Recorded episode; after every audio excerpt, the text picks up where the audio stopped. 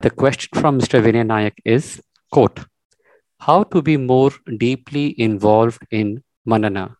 Shravana seems easy, but not manana.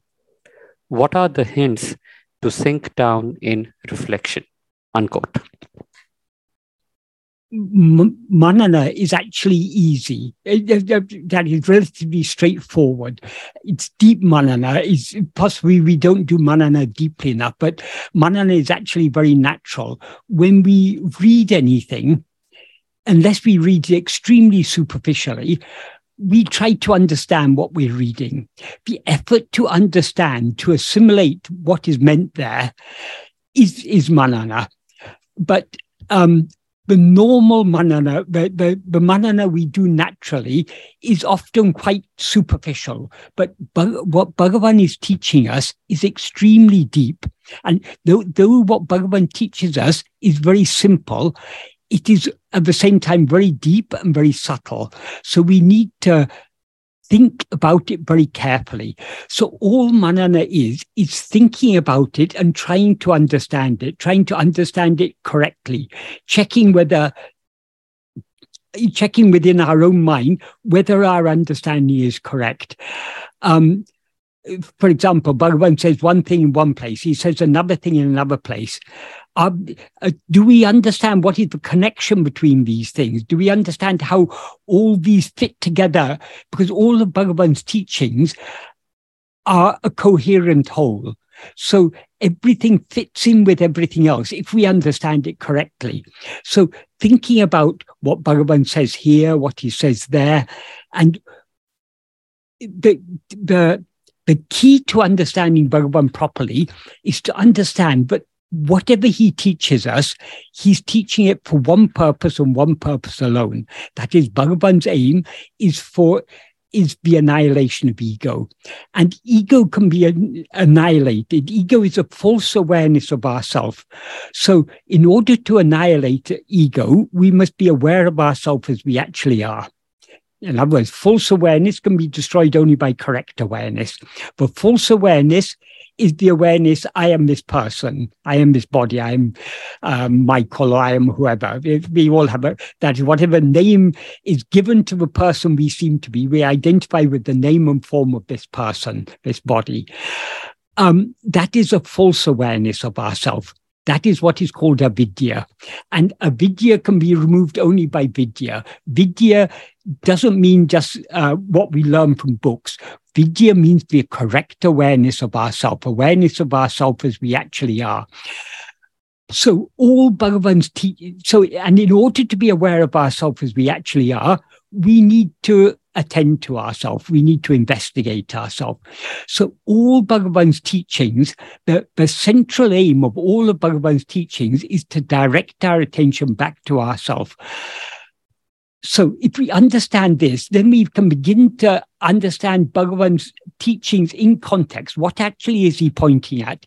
And how each particular teaching is connected with this one central point of turning our attention back to ourselves. That is the aim of all of Bhagavan's teachings. So thinking about these things carefully and trying to understand, that is what manana is. In order for our manana to become deeper, we need to actually put it into practice. That is Sravana, Manana, Nididhyasana. They are all they are three parts of one process.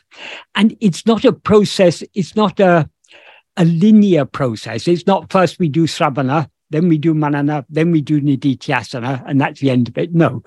Um, but it, it's a it's an iterative process. That means it, it repeats itself as it, we, we go round and round and round, so to speak.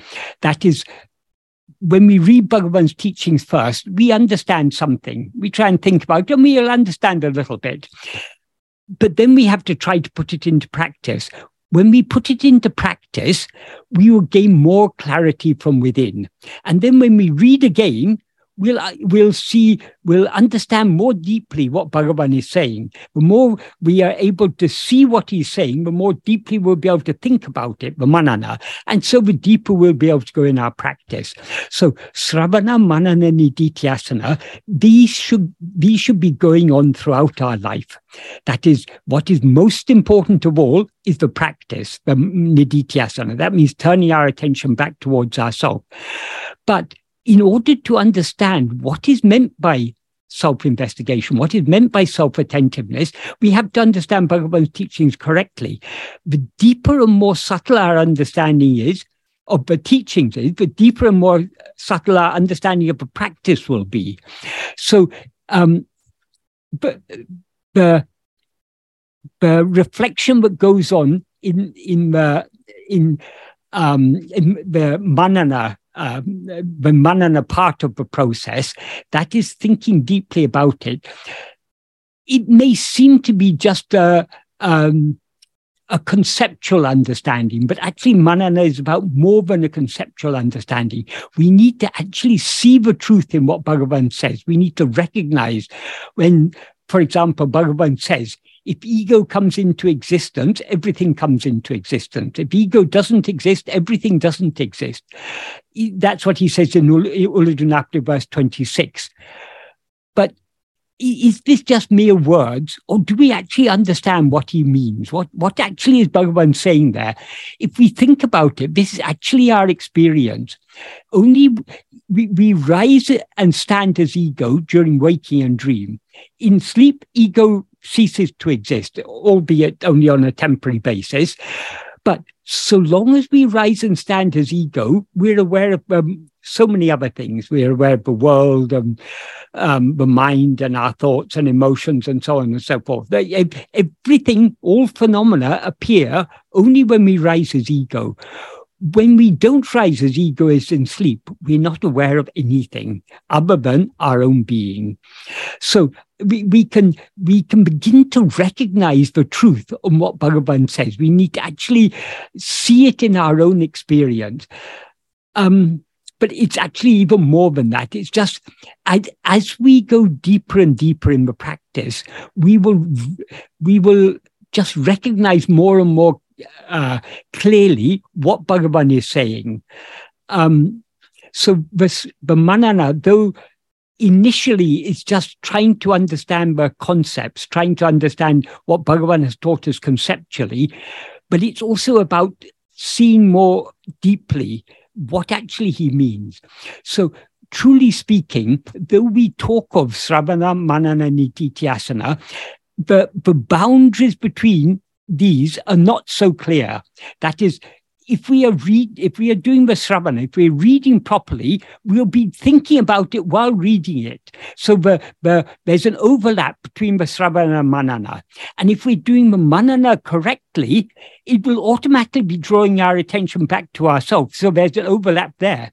Even between the sravana and the nididhyasana, there's an overlap. Because if we're really paying attention to what Bhagavan is saying, that will turn our attention back to ourselves. So this this process of sravana, manana, nididhyasana, it's actually a very natural process. Even when we're learning world, something, some worldly thing, if we're studying college or something, studying some subject, we don't just read the books. We read them and we think about them. We try to understand what is said there. And um, if it's a more practical subject, we try to put it into practice. And when we try to put it into practice, then we come across difficulties and we go back to read some more and then we understand some more. So this is a natural process of learning. So um, the, the question is how to be more deeply involved in manana. Um, uh, Sravana seems easy, but not manana. What are the hints to sink deep in reflection? That is, the manana will come naturally to us to the extent that we're really interested. If we, when we read Bhagavan's teachings, if we're really interested in what he's saying, if we really want to understand what Bhagavan is, is pointing at, the manana will come naturally to us. Um, and if if we are doing the Sravana without Manana, we are not really doing the Sravana properly because merely reading things, we can't understand merely by reading it. We have to, we have to think about it, try to understand what is meant there. What is Bhagavan actually, what's he mean? What do these words point at? But ultimately, the subject Bhagavan is talking about is an extremely subtle subject. The words cannot adequately express what Bhagavan is talking about. So Bhagavan's words are pointers. We need to understand what is being pointed at. So, and the the most effective way to deepen our manana is to put it into practice because when we're putting it into practice, that's when we're doing the nididhyasana. Nididhyasana means deep contemplation. It, it, that, that implies deep contemplation on ourself, on our own being when we're meditating on ourselves, when we're contemplating ourselves, we are attending to the original source of light, the, the original light, the light of pure awareness that is always shining in our heart as I am. So the, the true clarity comes from within. So the deeper we go in the practice, the more our mind is being purified and clarified and then thereby we'll have a we'll be able to see more clearly what it is Bhagavan means. And so, so the, the Sravana and the Manana will become deep to the extent to which we go deep in the practice. And to the extent that our Sravana and Manana uh, become deep, that will push us still deeper in the practice. So this is actually the three are, they, they go hand in hand and they are, uh, they are it's a natural process. When when we read something, we try to understand it. When, we understand it, we try to put it into practice. We try to to to to not just understand it conceptually, but see it from our own experience. Trying to see it from our own experience is a nididhyasana. We, Bhagavan is talking so much about this I. What is this I? What is uh, uh, that? That is I, in its pure condition, is our own being. I, when it's mixed and conflated with adjuncts, it's ego. So Bhagavan has taught, has taught us so much about the nature of I and the nature of uh, this adjunct mixed uh, I called e- ego. So we need to understand these things from our own experience by looking deep within. So, um, it's very difficult to give a single answer to a question like this. The main thing is, if you are really interested in what you're reading, you will naturally be doing manana because you'll naturally be trying to understand it. And the deeper you go in the practice, the deeper your manana will also become. So I I hope this is it's probably not an adequate answer, but I hope it's at least pointing you in the right direction um, Vinay. I hope this is uh, an answer that you find useful um, and that you're able to apply in your own life.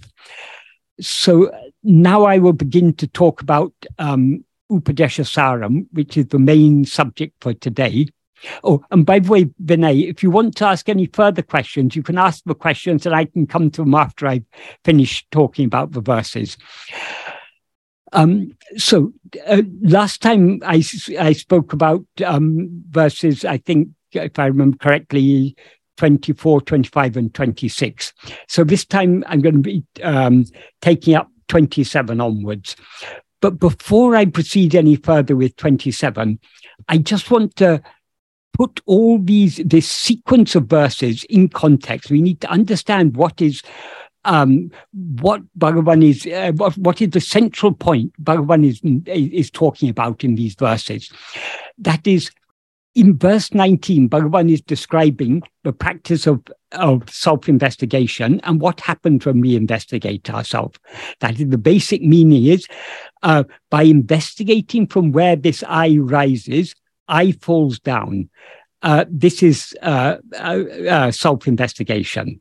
That is aham ayam kuta bhavati chimvata ai patiyaham uh, nijavicharanam. That means by investigating from where this I rises, this I means e- ego, uh, I falls down.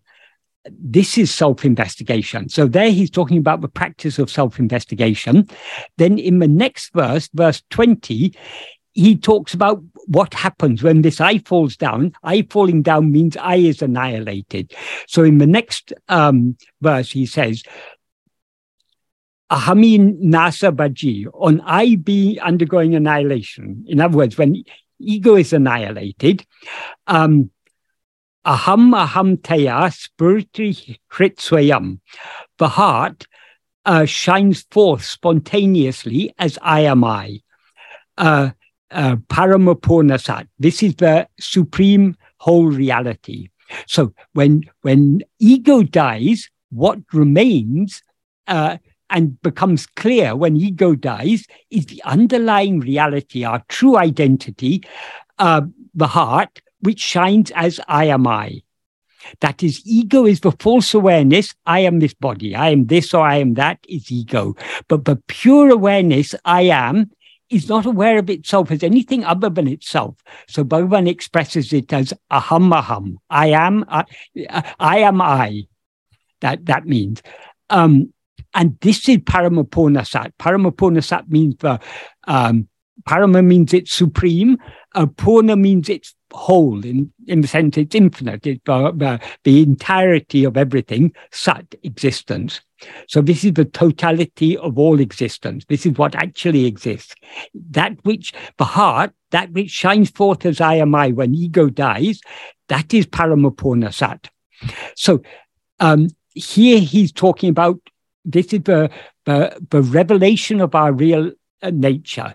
So from verse 21 onwards, he's talking about what our real nature is. He's talking, he's elaborating upon what he says here about our real nature. So our real nature is what shines forth as I am I. In the next verse, he says, um, this is what the word I always refers to um, I'll, I'll, read the Tamil because Tamil is a bit, uh, the, the wording in Tamil is a bit clearer to me. Nanenum sopporul amadu nalume, nanatra tukatam uh, undipara, namadin me niktal undipara. That literally means that that is referring to what he spoke about in the previous verse, the heart, which shines forth as I am I, which is the Paramapurna Sat. That is at all times the import or substance of the word called I. That is what the word I actually refers to is only that um, that fundamental, the heart, the, the, fundamental awareness that shines forth as I am I when ego dies. That is what the word I always refers to. Why? Because of the, the, the literal meaning is because of the exclusion of our non existence, even in sleep, which is devoid of I.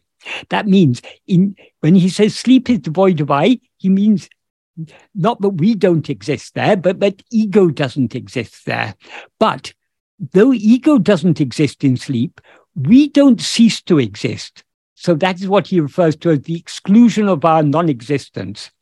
Namadime nikatal, uh, because the exclusion of our non-existence, even in sleep, which is devoid of I, that means we when we when we use the word i usually we are referring to the person we seem to be.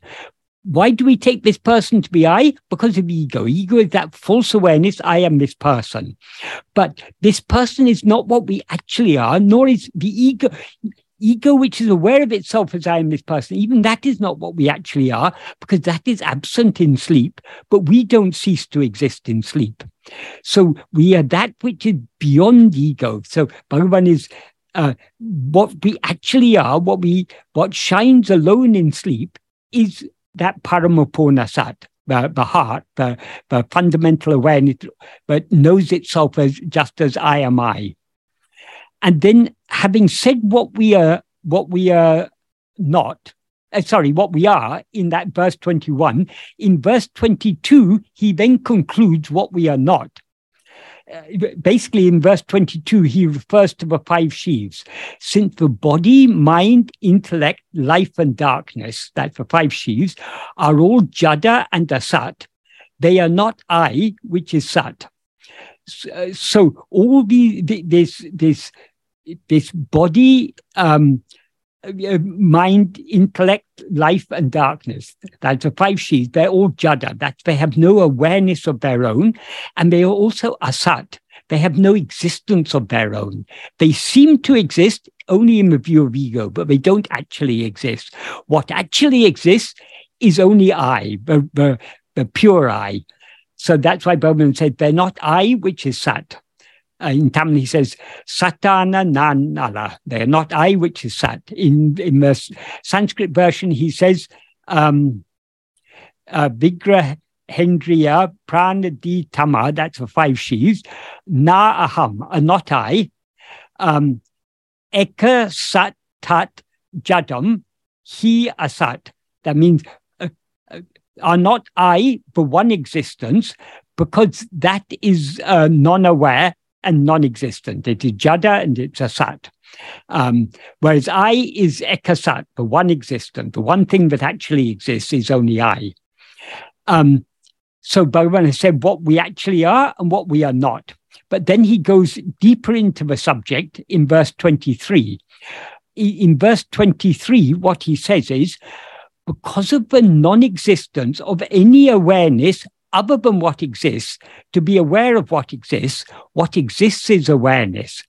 That is, if if um, if there were, if we say, but what exists, the term he uses in Tamil is ulladu. In Sanskrit, he uses the term uh, uh, sattva.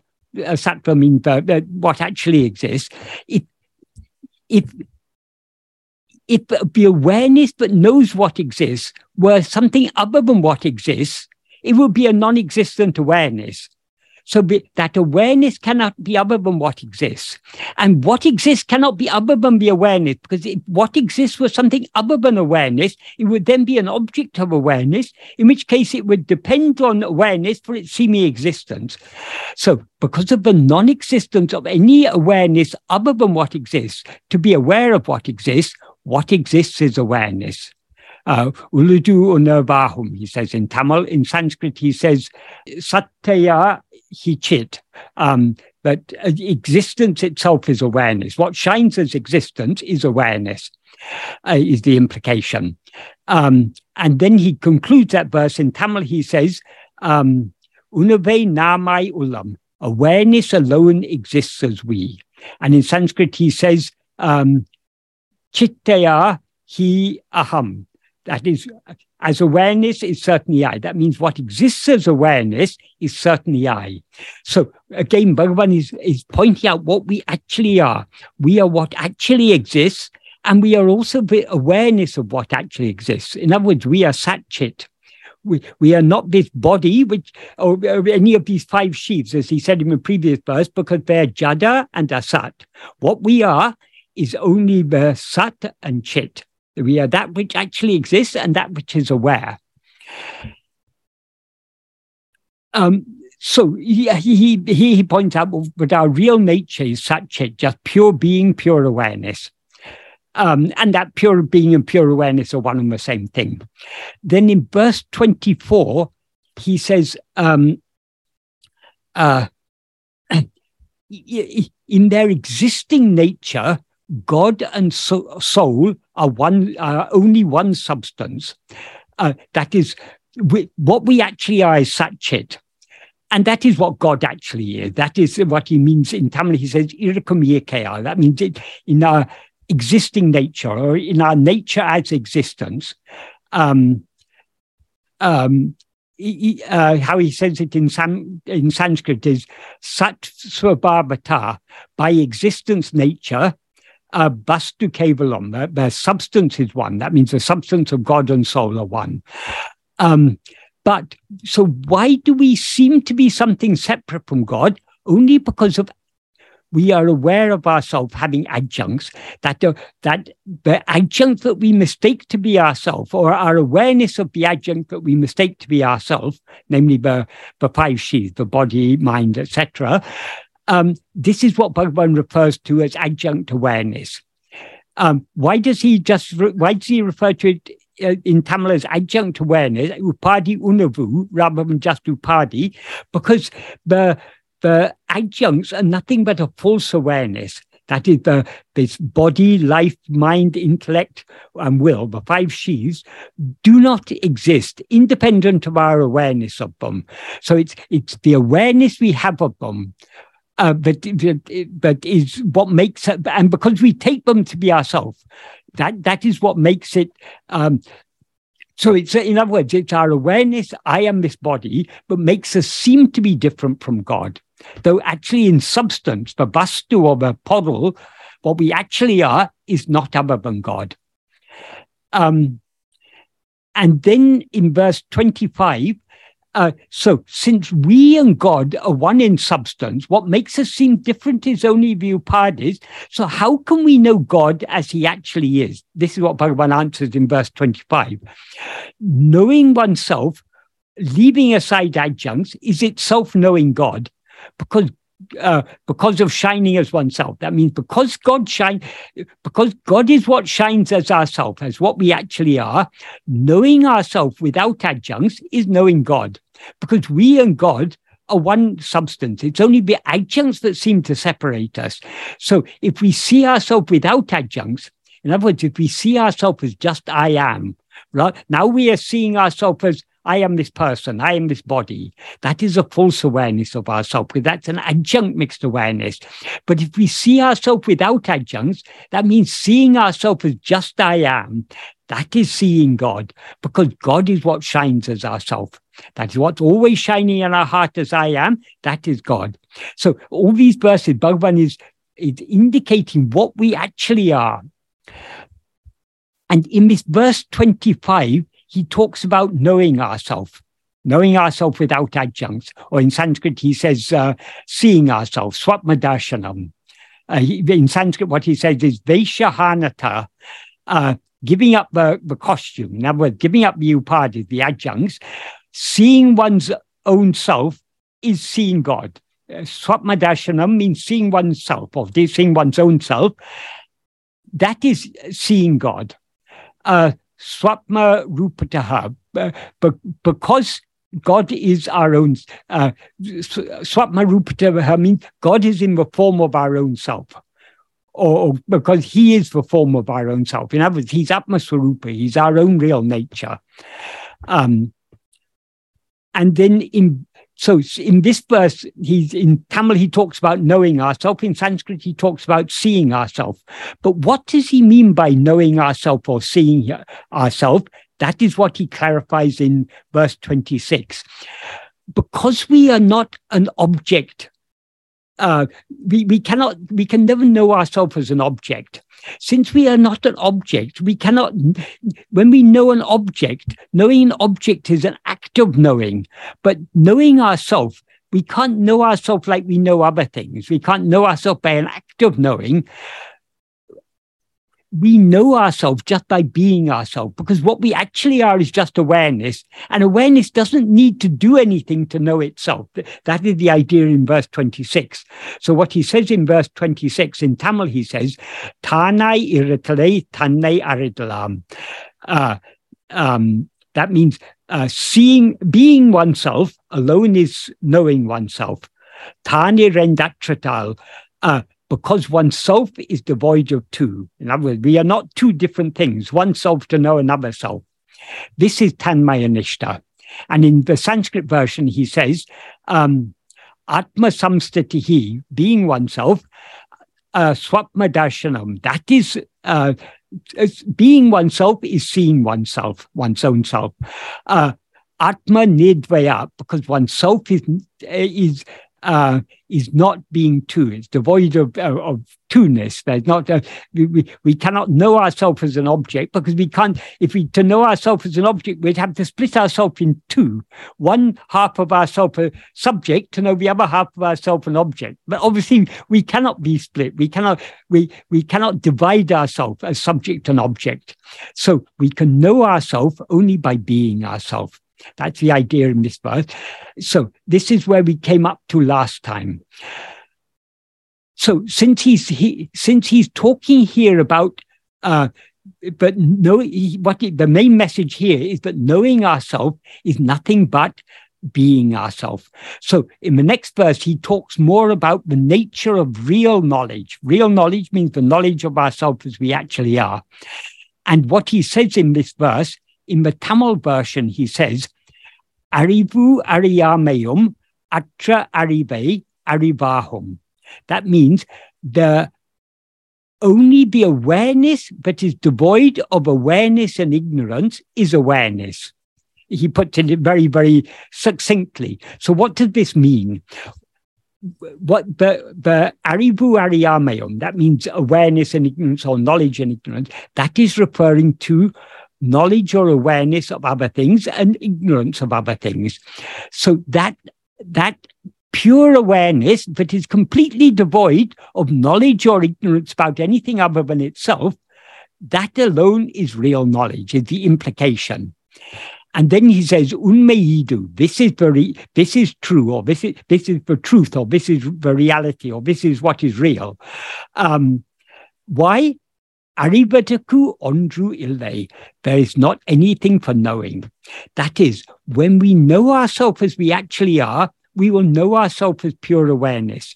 In the view of clear view of pure awareness, there is nothing other than itself. Why? Because pure awareness alone is what actually exists. Everything else, all phenomena, appear only in the view of ego, the false awareness, I am this body.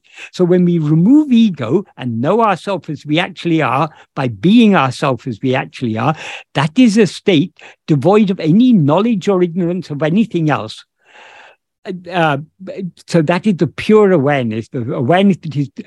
Why? Why is there no knowledge of anything else? Because in that state of pure awareness, there's not anything for knowing. But everything else appears only in the view of ego, which is the adjunct mixed awareness I am this body. When ego is eradicated and the pure awareness I am alone remains, then there's nothing other than that for it to know that is the idea. In the Sanskrit version, what he says is um, jnana varjita hina chit jnanam. That means uh, uh, uh, awareness, chit, uh, which is uh, devoid of knowledge, jnana varjita, and bereft of ignorance, um, uh, hina, is knowledge. It's here knowledge is used in the sense of awareness. So we can we if we t- translate both uh, jnana and chit, if we translate both as awareness, because that's what they both imply, it's the, the meaning is awareness devoid of awareness and bereft of ignorance is awareness. It's the real awareness. So, in other words, the pure awareness alone is the real awareness. The awareness that is knows anything other than itself or is ignorant of anything other than itself, that is not the real awareness. That is ego. It's ego that knows other things. And because we know other things, we know that there's so many things we don't know. Um, the more we know, the more we know we don't know. So knowledge and ignorance both exist only for ego. In in uh, sleep, when ego subsides, all knowledge and ignorance comes to an end, and then what remains shiny is the pure awareness I am. Um, and then he concludes the verse in Sanskrit by saying, Asti kim jnatum antara, antaram. That means, is there another to know? In other words, is there anything other than ourselves to know? In the state of pure awareness, there is nothing other than ourselves to know. This is a very, very important verse. And the, this verse is so important that the central idea of this verse is so important, but he repeats the same idea in verse uh, 12 of Ulladu The, the, the, first sentence of verse 12 of Ulladu is almost identical to the uh, first um, to the first sentence in uh, of this verse 27 in Upadesha Undiyar Upadesha Saram. That's what he says is Arivu Ariyamayum Atradu Arivam Arivu Ame. That means what is devoid of knowledge and ignorance is actually knowledge or what is devoid of knowledge and ignorance, it's actually awareness. Uh, the, the real awareness, the, the uh, the actual awareness is only that awareness which is devoid of knowledge and ignorance. And then he goes on to say, Arium, ad, arium adu, unme arivu ahadu. That which knows is not real knowledge. What he means by that which knows, that which knows anything other than itself is not real knowledge. That is the real knowledge is pure awareness. Pure awareness never knows anything other than itself. It, it does know itself, but not in the sense that of knowing other things. It knows itself just by being itself because it is pure awareness. And then he says, um, Aridaku arivitaku anium indrai olibadal tan aribahum. That means since it or since one shines without another for knowing or for causing to know, oneself is knowledge. Oneself, in other words, oneself is the pure awareness. Um, uh, uh, par Andrew, uh, one is not a void. Well, what we actually are is not a void. Ari, know, know this.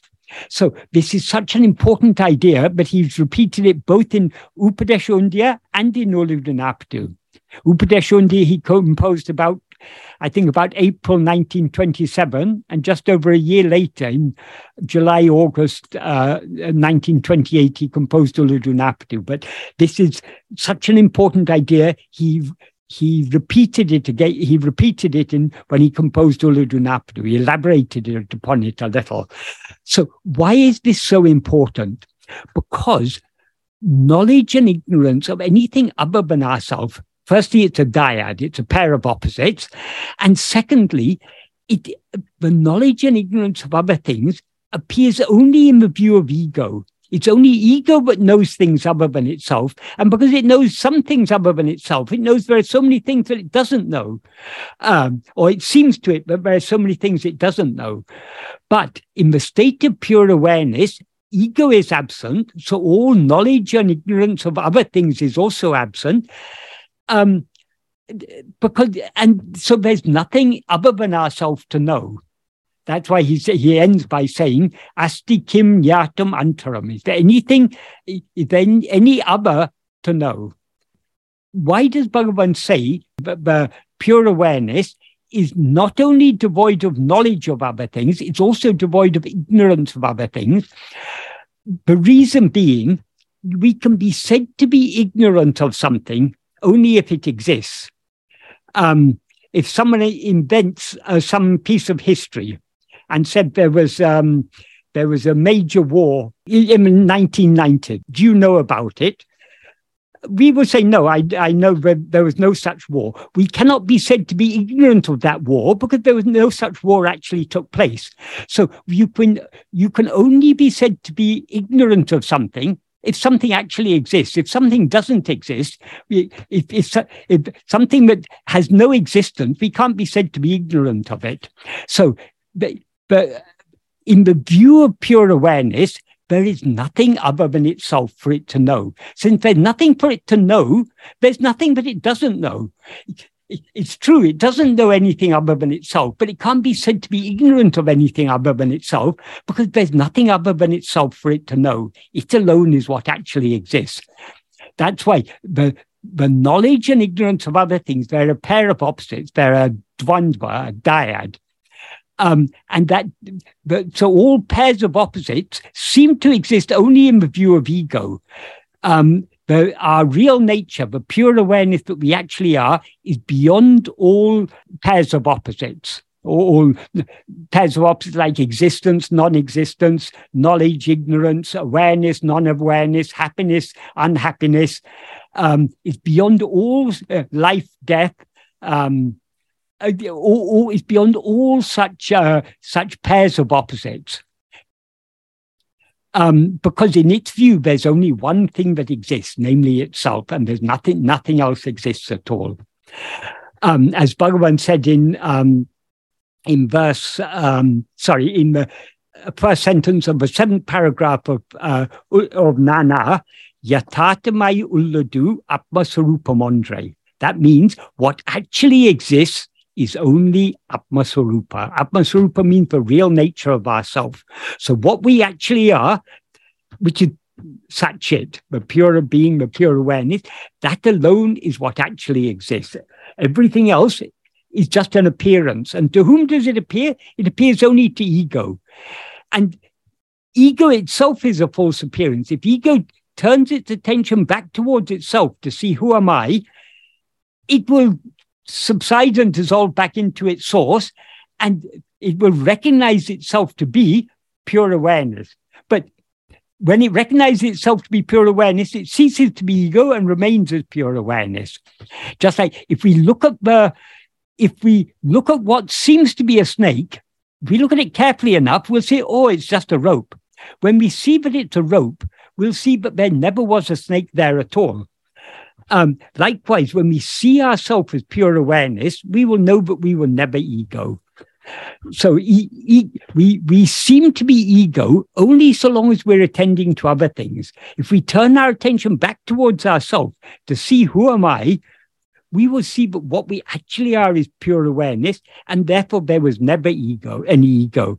And since everything else appeared only in the view of ego, when we know there's no never was any ego, there never was any anything else. So the the ultimate state, as Bhagavan uh, often pointed out, the ultimate truth, the Paramarthika Satya, is only ajata. Nothing has ever uh, ceased to exist.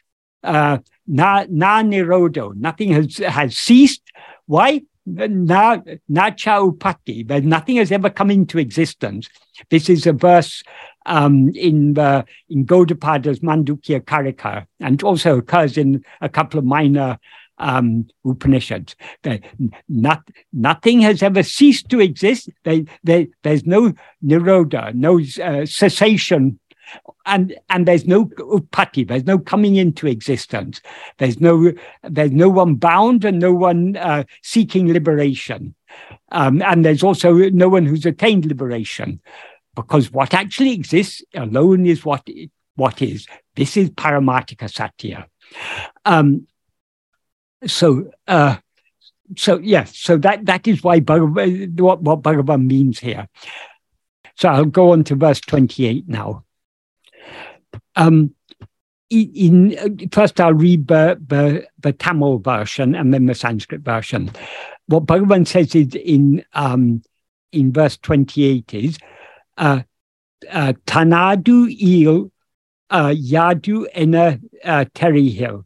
If one if one knows what the uh, the the real the nature of oneself is, um, there in in Tamil Tanadu it, that that is the that is a poetic uh, elongation of Tanadu. It means one's own.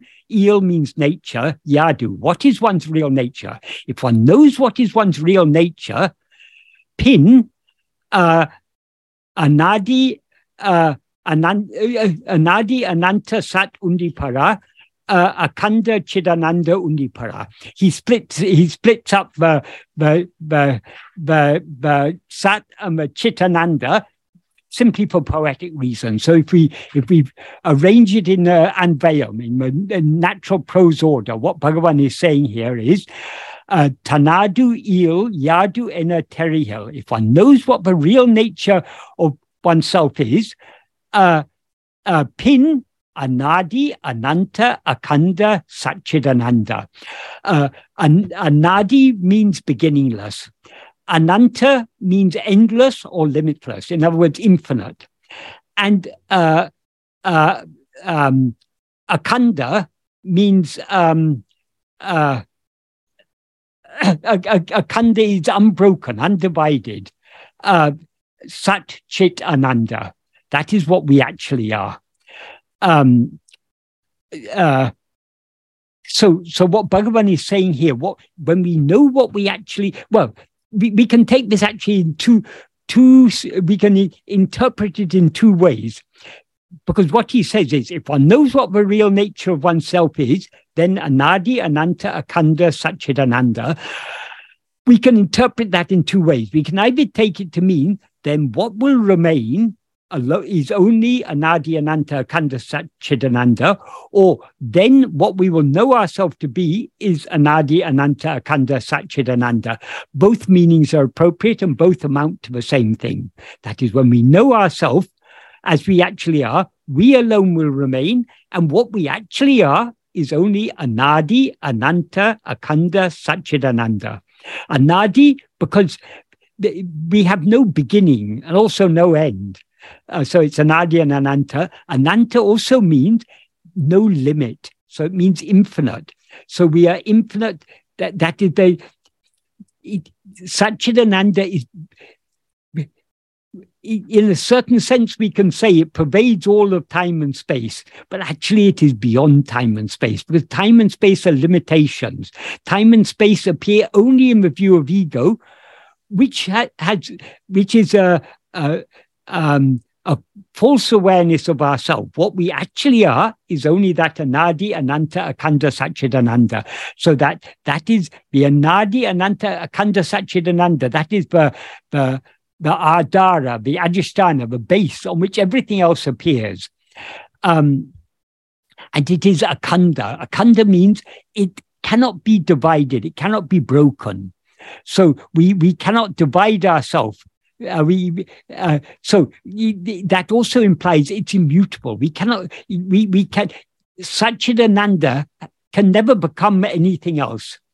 Um, there are certain interpretations of Vedanta, but um, but uh, what are called Parinamavada. They think that Brahman has become all of this. But according to Advaita, uh, the truth is Vivartavada. That is, all this, all this multiplicity is just an appearance. And in whose view does it appear? Only in the view of ego. Without ego, there would be no appearance of multiplicity. So when we know ourselves, ego will be removed, everything else will be removed along with it. And then what will remain is what we actually are. And what we actually are, our real nature, is Anadi, Ananta, Akhanda, Satchidananda. Sat means being or existence. In other words, what actually exists. Chit means the or we, or we can also say for Sat, it's pure being or pure existence. Chit is the pure awareness. That is the awareness that is not aware of anything other than itself. So Sat Chit is aware of nothing other than Sat Chit. Um, and being aware of ourselves as we actually are, that is Ananda. So Sat is Chit, uh, and Chit is Sat. Sat is Ananda, and uh, Ananda is Sat. Chit is Ananda, and uh, Ananda is Chit. So we, though we use three words. These are three descriptions of one and the same thing, namely our own real nature. Because our real nature is indivisible. So our existence and our awareness cannot be two different things because uh, uh, awareness is the very nature of our existence. Awareness is what we actually are. And likewise with happiness. Happiness is our very nature. Happiness is not something other than ourselves. We ourselves are the infinite happiness but we are all uh, seeking. The problem is we're seeking it in the wrong places. So the, in the Sanskrit version of this verse, what Bhagavan says is, um, uh, Kim Sarupam iti. Uh, um, uh, what is, what is uh, uh, Swarupa? What is one's real nature? Uh, on seeing oneself what is uh, as what is one's real nature. It, it is a um, it's uh, it's a particle which can't really be translated. Uh, in some contexts, we can translate it as inverted commas, but here it's not even. It's on seeing oneself thus, we can take it as thus. On seeing oneself thus, what is one's real nature? That implies if we investigate what our real nature is and thereby see ourselves, um, uh, uh, Avyaya, uh, Apurna, Chitsukam. Uh, Avyaya is imperishable. Abhava, unborn. Um, uh, uh, is full, whole. Uh, Chitsukam, uh, awareness, happiness. Hearing, because of uh, the brevity of the Sanskrit meter, Bhagavan didn't mention uh, sat here, but it's implied, obviously, because uh, uh, that is uh, chit is sat and sat is chit. So the, when he talks about chitsukam, the happiness of uh, that is awareness, it, that awareness is is such. So though sat isn't mentioned explicitly in the Sanskrit, it's implied here. Um, uh, so the, the, the the words he uses, the abhya means immutable or imperishable. That is, it cannot it cannot change in any way. It cannot perish. It cannot decay in any way. Uh, abhava is um, means unborn. It was it has never taken birth. It it it's it has no origin because it's ever existing, and it's a purna. It's the whole. It's the the infinite whole.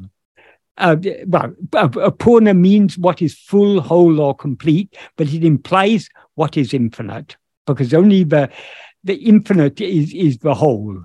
Um, anything less than the infinite is a part.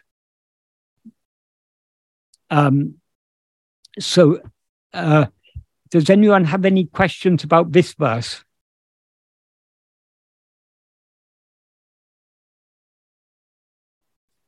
Uh, sir, I believe a question has come up from Pradeep Kumarji. All right, I see. Should I read it out for the yeah, benefit of the devotee? Yes, please, please do. Sure. Uh, Pradeep Kumarji is asking, quote, can we say Vidya, knowledge, and Avidya, nescience, are Maya? Also, can you elaborate on Sat and how is it different from Chit? Is it related to jada? Unquote. Right. Um, avidya and maya are one and the same thing. Avidya, um, avidya means ignorance, but what is it that is ignorant? What is ignorant is only ego. Why is ego ignorant? That is it's a vidya it's a, a very special type of ignorance because as ego that is vidya is the real awareness. So that has nothing to do with maya. Vidya vi, sorry vidya is our real nature. That what, what is called vidya is nothing but the pure awareness i am even when we rise as ego, we don't cease to be aware I am. But instead of being aware of ourselves as just I am, we're aware of ourselves as I am this person. So that this person or this body that we take ourselves to be, this is not what we actually are. So being aware of ourselves as I am this body is is a, a, false awareness. So what is called avidya is nothing but the false awareness, I am this body what we actually are is nothing other than I am. But so long as we take ourselves to be I am this body, we are not experiencing ourselves as we actually are. That is, we never cease to be aware of I am. We, we, we never cease to be aware that I am. That is, we never cease to be aware of our existence. What we what we are ignorant of is our identity. We are, we we fail to be aware of what I am we, because we're aware of ourselves as something other than what we actually are. So that is what is meant by avidya. So avidya, Bhagavan often said, avidya is nothing but ego itself. That is, ego is that false awareness or that which is always aware of itself as I am this body. That is the false awareness. That is what is meant by avidya. And that is Maya. There's no Maya other than ego. That is, Maya is said to have two powers, uh, Avarana and Vikshepa. Avarana means veiling. What is the veiling? The veiling is nothing but ego itself, because ego is the false awareness. I am this body. That is the adjunct mixed awareness. That is what veils our real nature as the pure I am. Though we're always aware I am, we're not aware of our I, I, am is our own existence, our own being. We're always aware of our own existence, but we are not aware of ourselves as we actually are because we are aware of ourselves as something other than what we actually are, namely a body. Um, so that is the avarana. And as soon as we are aware of ourselves as I am this body, we are consequently aware of so many other things. That awareness of other things is Vikshepa. Is the Vikshepa means what? Scattering or, or um, yeah, scattering or, or dispersing. So uh, our, our, awareness becomes scattered as so many objects. uh, we, we see ourselves as the multiple uh, phenomena that constitute this world. That is Vikshepa. So these are the two defining characteristics of ego. As ego, we are always aware of ourselves as I am this body, and we are consequently aware of the seeming existence of other things. So all other things seem to exist only in the view of ego, which is itself a false uh, uh, awareness.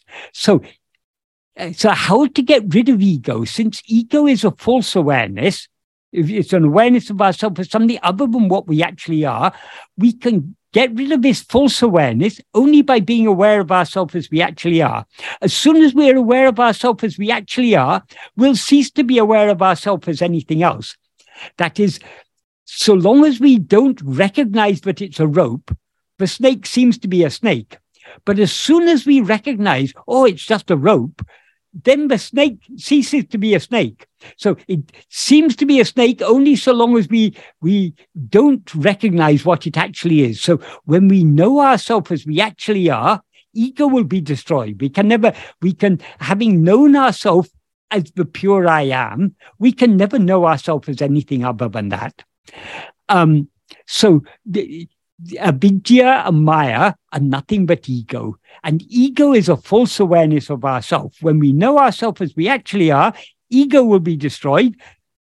Therefore, avidya and maya will be destroyed. This is this is one of the ways in which Bhagavan has simplified and clarified the ancient teachings of Advaita, because there's a lot of talk in the ancient texts about avidya and maya. And even among the, the followers of Shankara, there was a, a dispute arose about where is the location, where is the asraya of of um, of avidya, of ignorance. Is it in is it in jiva or is it in Brahman? And one school said it must be in, uh, it cannot be in Brahman because Brahman cannot be ignorance. it must be in Jiva. And the other school said no, but the Jiva arises out of ignorance, so it cannot be, it, cannot be in Jiva, so it must be in Brahman. Um, so these are the two major schools among the, the post-Shankara Advaitins. I think they were called, I've forgotten which was which, the Bhamati school and the Vivarana school. But Bhagavan resolved this dispute very simply. He said, Jiva, Jiva is ego. Jiva is itself avidya. There's no avidya other than Jiva. Jiva and avidya are one and the same thing because Jiva is the false awareness, I am this body. Um, so avidya and maya are both nothing but ego. If we remove ego, all problems are solved. Um, so that's the first question. The second question is, can you elaborate on sat and how it is different from chit? I cannot elaborate on that because it is not different from chit. That is, as I mentioned earlier, in verse 23, what Bhagavan said is, sat means what exists. Chit means what is aware. So Bhagavan said, because of the, the non-existence of any awareness other than what exists, what exists is itself awareness. In other words, if chit was something other than sat, it would be us, it would be asat, it would be non-existent. Then it couldn't know anything. A non-existent awareness cannot know anything. So, so chit cannot be other than sat. And if sat was something other than chit, it wouldn't know itself. So it would seem to exist only in the view of chit. So Sat and Chit cannot be different. They are one and the same thing. And what is Sat Chit? You are that, Tattvamasi. That is, we ourselves are what actually exists and what is aware of what actually exists. Because what actually exists and the awareness of what actually exists are one and the same thing. That is, uh, our existence and our awareness of our existence are not two different things. So Satchit is what is always shining in us as the pure awareness I am. That is our pure awareness. That is our pure being. In other words, that is what we actually are. So uh, Sat and Chit are one and the same thing. Sat means what actually exists. What actually exists? Only the pure awareness I am, which is our own real nature. When Bhagavan says in Uluduna, in Nana, in the seventh paragraph, uh, what I referred to earlier, uh, uh, uh, Ulladu, what actually exists, Atma Sarupam Andre, is only Atma Sarupa. Atma Sarupa is the real nature of ourself. The real nature of ourself is Chit, which is Sat, and Sat, which is Chit. So Sat and Chit are inseparable. They, they're two ways of describing the same thing. That is, what actually exists is only awareness. So what actually exists is, that means Sat, awareness means Chit. So what actually exists is awareness. But the awareness is not the awareness that we call mind. That is the awareness that knows other things. It is the pure awareness, the awareness that is aware of nothing other than itself.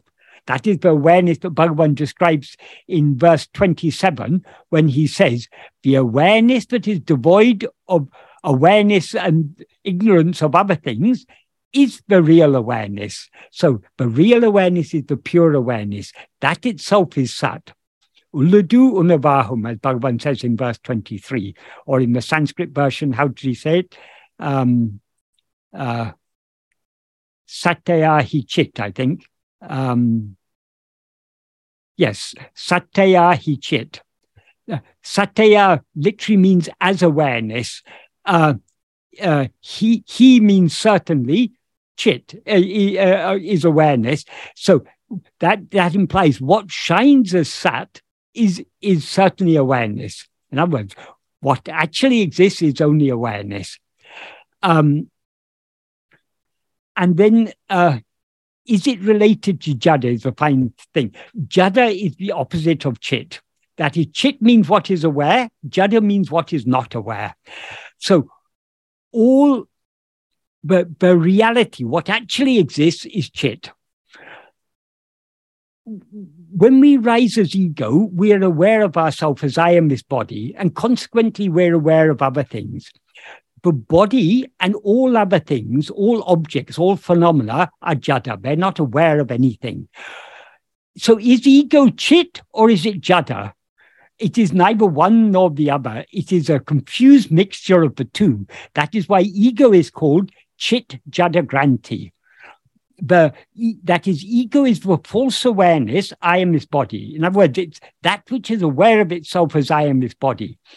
In that, in that adjunct mixed awareness, I am this body, the, the, the I am portion, that is the chit, that is the pure awareness awareness that is the, the satchit, that is I am. The body is an adjunct. The body is jada. I am is chit. When these two are mixed and conflated together, when they're taken to be one, that is what is called chit jada granti. That is the knot formed by the entanglement of chit and jada. Of course, chit is never actually entangled. But in the view of ego, our awareness seems to be now entangled with this body. We seem to be aware of ourselves as I am this body. I is the name of awareness. That is, awareness is always aware of itself as I. The body doesn't, as Bhagavan says in verse 24 of Ulladu Narpadu, Jada Udul Na Nenadu, the, the insentient body does not say I. What he means by it does not say I, it, that's a metaphorical way of saying it is not aware of itself as I. And then in the next sentence, he says, Satchit Udiadu. Satchit does not rise. And then in the third sentence, uh, uh, in between, one thing rises as the extent of a body. Uh, uh, uh or, or, one thing I rises as the extent of a body. Nan ondru udikum, uh, udalalava, nan ondru udikum uh, ideal, in between. So when he says in between, he means it's neither the body, which is jada, nor is it satchit, which doesn't rise. Why? It's not satchit because it rises. It's not the body because it's aware of itself as I. So it's neither the body nor satchit, but it takes itself to be both. So it is called chit he says. And that chit he, he goes, he, he says, idu chit jadagranti bandam. This is bondage. That taking ourselves to be this body is bondage. We are binding ourselves. This knot is binding ourselves uh, us to the body. Bandam, uh, jivan. It is jiva. It is the the, the individual soul. Uh, nupame. It is the subtle body. Uh, ahande, ego. ichamsaram, this samsara, that is, samsara is nothing but ego, and uh, um, manam, mind.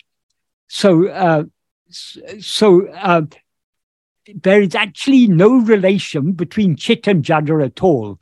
Why they seem to be related is because of the spurious entity called ego that rises between the two and mixes them together.